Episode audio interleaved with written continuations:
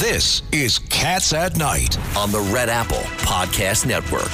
We're starting right now with Ronald McDaniels. Well, congratulations, uh, Rona McDaniel, and uh, uh, give us an an update. Uh, where are we uh, uh, with the uh, GOP? I mean, uh, uh, people want to hear who is the leading candidate. What do you think? Where are we? Well, one, I'm really jealous that I'm not there with you guys in studio. Thank you all for all you do, John. Thanks for all you do. Uh, listen, first of all, the GOP is going to have a great night tonight because instead of Nancy Pelosi sitting behind Joe Biden, it's going to be Kevin McCarthy because we won won the House back and we took the gavel away from Pelosi. And we're just gearing up already for a great Senate map in 2024. A lot of seats that are very winnable: West Virginia, Ohio, Montana. Arizona, a much better map for us in 2024. And then the White House race is already on and up and running.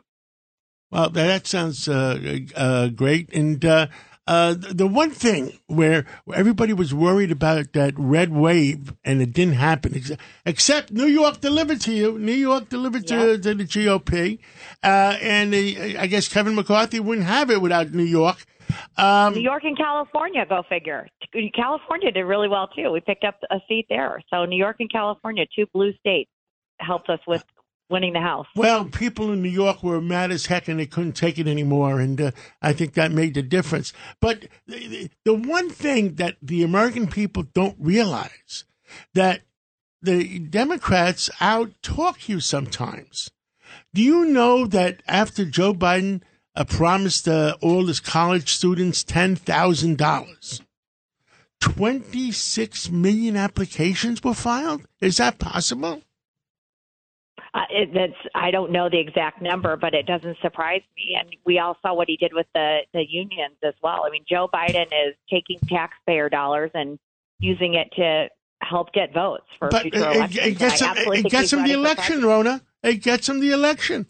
People, Yep. 26 million college kids came out and voted, and they believed him. The same way what happened in Georgia uh, when they the Democrats promised everybody in Georgia, we'll give you $2,600 next week if you vote for us. Well, Georgia, we won uh, eight out of nine. No, I'm talking about the 20, previous election 2020. in 2020. Yeah. Oh, yeah. Yeah. But in 2022, we, I mean, we won eight out of nine by five to nine points. I mean, Stacey Abrams, we beat her by a ton by nine points in a race that should have been neck and neck. So Georgia went really red. Florida went really red. Texas went really red. We have a divided country. I, where I think we have, we've got to pull pull the youth vote in. Biden did a good job on the student loan forgiveness and then independence. Independence didn't break our way in some of these battleground states and we need them to come to the Republican Party. And that's where the economy is going to be our, our issue as we head into 2024 because we are going to have a recession, I believe. We do have high inflation. And Joe Biden is going to be, you know, we had the balloon go across our country this weekend, you know, full of hot air. We're going to have a president full of hot air giving the State of the Union tonight. Rona, it's Tony Carbonetti. First of all, congratulations. I mean, Hey, it's a Tony. very tough job. I mean, do you wake up the next day going, "What did I just do to myself again?" Is it Yes, yes. So? So, so as the leader of the party in, in, in 2020, it's obviously it was a very easy choice having a sitting president. In 2024, with an ex-president in the field, do you feel the same obligation to support the ex-president? The RNC has to stay neutral. I mean, that th- there's no option for the RNC. It's part of our bylaws. So, what what you're going to see coming out of the RNC in the next this month will be announcing the first debate, and Ah, great. it's already starting. So we we get our RFPs back um, in the next week, and then we'll be meeting and announcing the first two debates, maybe more, uh, and that criteria. So the Will that be this summer? Presidential race. Yep, it'll be this summer. It's off and running. Wow. Excellent. So we've got to create a fair playing field. Here's the reality the voters get to choose the nominee, and it starts in Iowa, and then it goes to New Hampshire, and then it goes to Nevada, and then it goes to South Carolina, and so on and so forth. But the voters need to choose, but the RNC needs to make sure that we give each candidate an opportunity to go out and say this was fair, it was done in a transparent way, and then they can go earn the votes. But I, I don't know what the field's going to look like yet. Some the president, President Trump's already in. It sounds like Nikki Haley's about to announce. Uh, a, a gentleman from Rhode Island announced over the weekend a, a self funder. So who knows? Have they finished counting the last vo- votes in Iowa yet? I don't know. Uh, we didn't have that problem. It was the Democrats I know. that had that problem. Craig Eaton, uh, uh, 10 years GOP chairman. Rona, this is Craig. I was the chairman in Brooklyn for 10 years and the vice chair in the state Thank party you. under Chairman Cox. So I, I do feel your pain.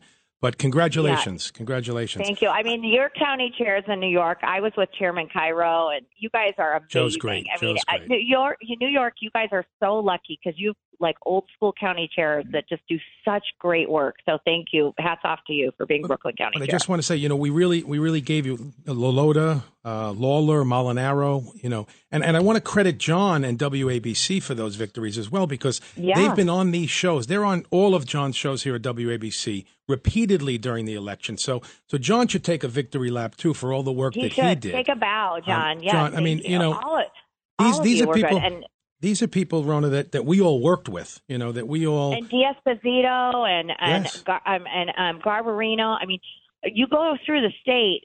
I- mean, I I was blown away when I went to Nassau and I spent a day with Chairman Cairo and um, and Bruce Blakehead. I mean, I, or, or Blakeman. I, they, it was unbelievable. And these candidates in New York rallies around their own. I mean, it is a great community there, and you guys are fed up and you're sick and tired of the liberal policies and.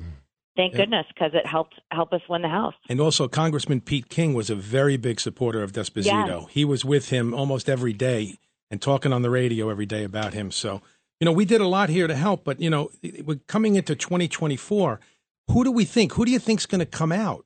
What candidates are going to come out? In, in presidential yeah, or yeah. I, I mean, We- we I have- think it's going to. It can, we've got a huge field. I mean, we have a, a, an embarrassment of riches when it comes to great candidates. Obviously, President Trump, I, I would say, is the front runner with, with the polling, and then you've got Governor DeSantis. Who knows if Governor Youngkin runs? But there's a whole, Tim Scott, Nikki Haley, Mike Pompeo, Mike Pence. Uh, there's Wow. so many That's a lot of potential candidates out there.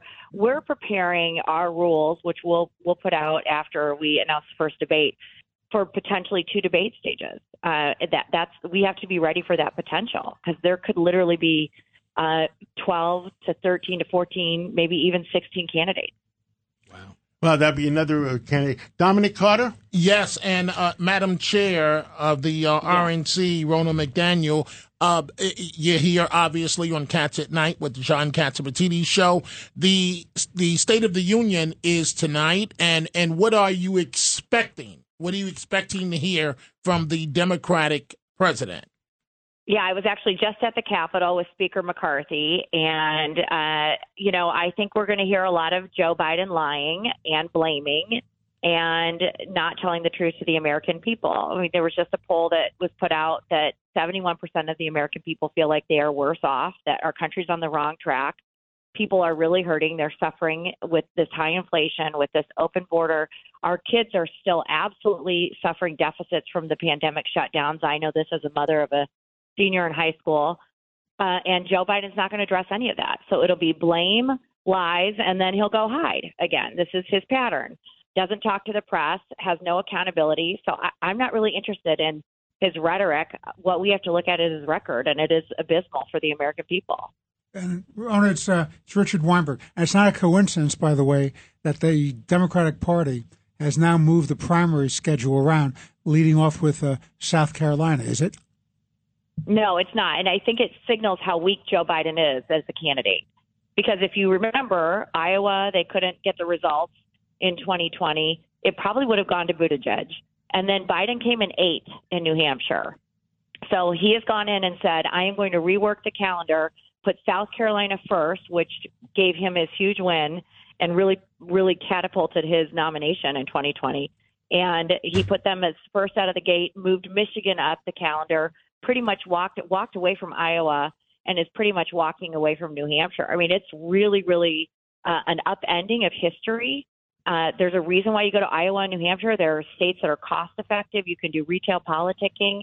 It, those voters are very in tune. They take that uh, responsibility very seriously. So by upending that calendar, it shows that Joe Biden's worried. I think about Rona? challenging him. Uh, we Yeah. only have a minute left because we got to go a hard break. But my opinion, uh, when the New York Times, the, New- uh, the Washington Post, and CNN and other uh, th- those stations decided uh, are talking badly about Biden, somebody in the Democratic Party sa- has decided he's out.